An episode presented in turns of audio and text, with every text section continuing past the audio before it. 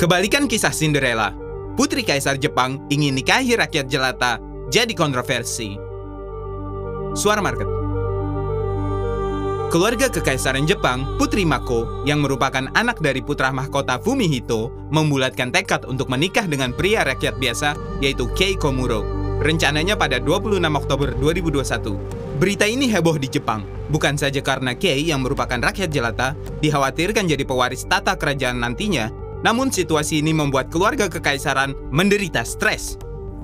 Badan Rumah Tangga Kekaisaran Jepang, Imperial Household Agency, seperti dikutip BBC, menyebut Putri Mako mengalami gangguan stres pasca trauma akibat pemberitaan berlebihan oleh media setempat. Begitu juga keluarga lainnya, seperti Permaisuri Masako, yang menderita penyakit terkait stres karena mengalami tekanan besar. Apalagi di Jepang masih banyak stigma seputar penyakit mental. Apakah Kei Komuro kelak akan jadi pewaris kekaisaran Jepang seperti sempat dikhawatirkan?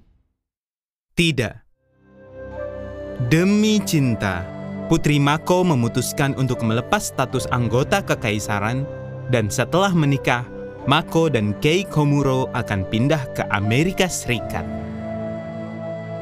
So sweet sekali bukan? Ini adalah kisah kebalikan Cinderella, sang rakyat jelata yang dinikahi pangeran tampan berkuda.